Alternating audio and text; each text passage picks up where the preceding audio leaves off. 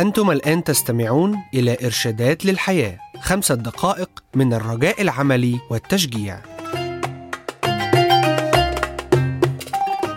النهوض بعد السقوط. مهدوا لأقدامكم طرقا مستقيمة حتى لا تنحرف أرجل العرج بل تشفى. رسالة عبرانيين إصحاح 12 والعدد 13 أي شخص شاهد سباق ال 400 متر في الأولمبياد لعام 1992 في دورة قبل النهائي لن ينسى هذا العداء البريطاني ديريك ريدموند الذي أصيب بتمزق في وتر الرجل ثم سقط في حلبة السباق.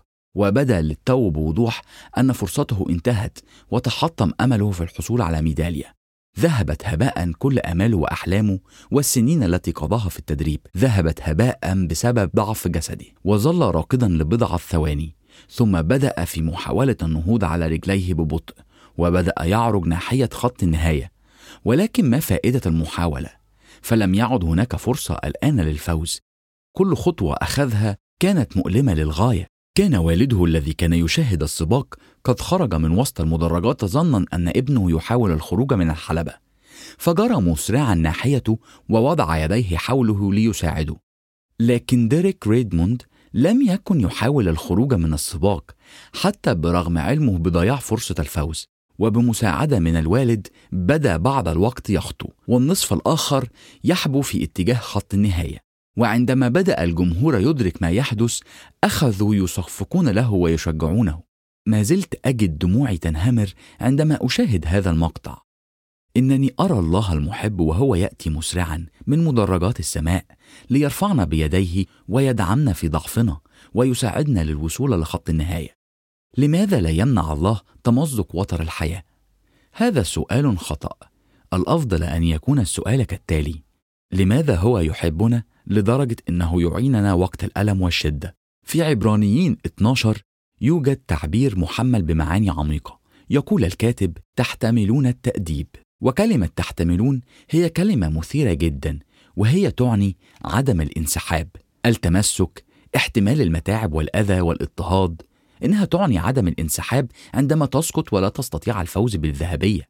لا يوجد شرح أفضل لهذا الحق أفضل من المثال المشرف لديريك ريدموند. يقول الكتاب المقدس في عبرانيين 12 والعدد سبعة يعاملكم الله كالبنين. إن هذه الصعوبات تنتج فينا التقوى والسلام. بالطبع بالطبع لا يختار أي منا أن يجتاز في الضيق لكن الضيق ينتج إناس أقوياء. ويختم هذا الجزء الكتابي بهذه الكلمات. لذلك قوموا الأيادي المسترخية والركب المخلعة وإصنعوا لأنفسكم مسالك مستقيمة لكي لا يعتسف الأعرج بل بالحري يشفى. ما علاقة العرج بهذا؟ الكثير.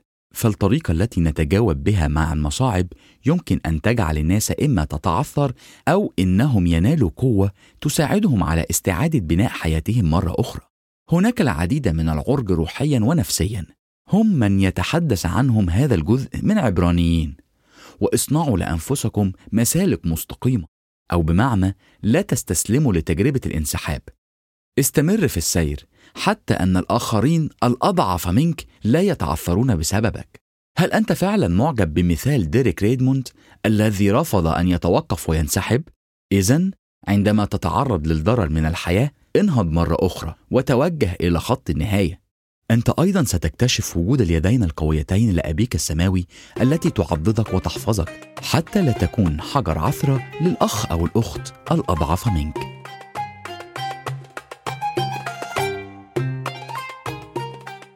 استمعتم إلى إرشادات للحياة. للحصول على معلومات أكثر اتصل بالمحطة التي تستمع إليها.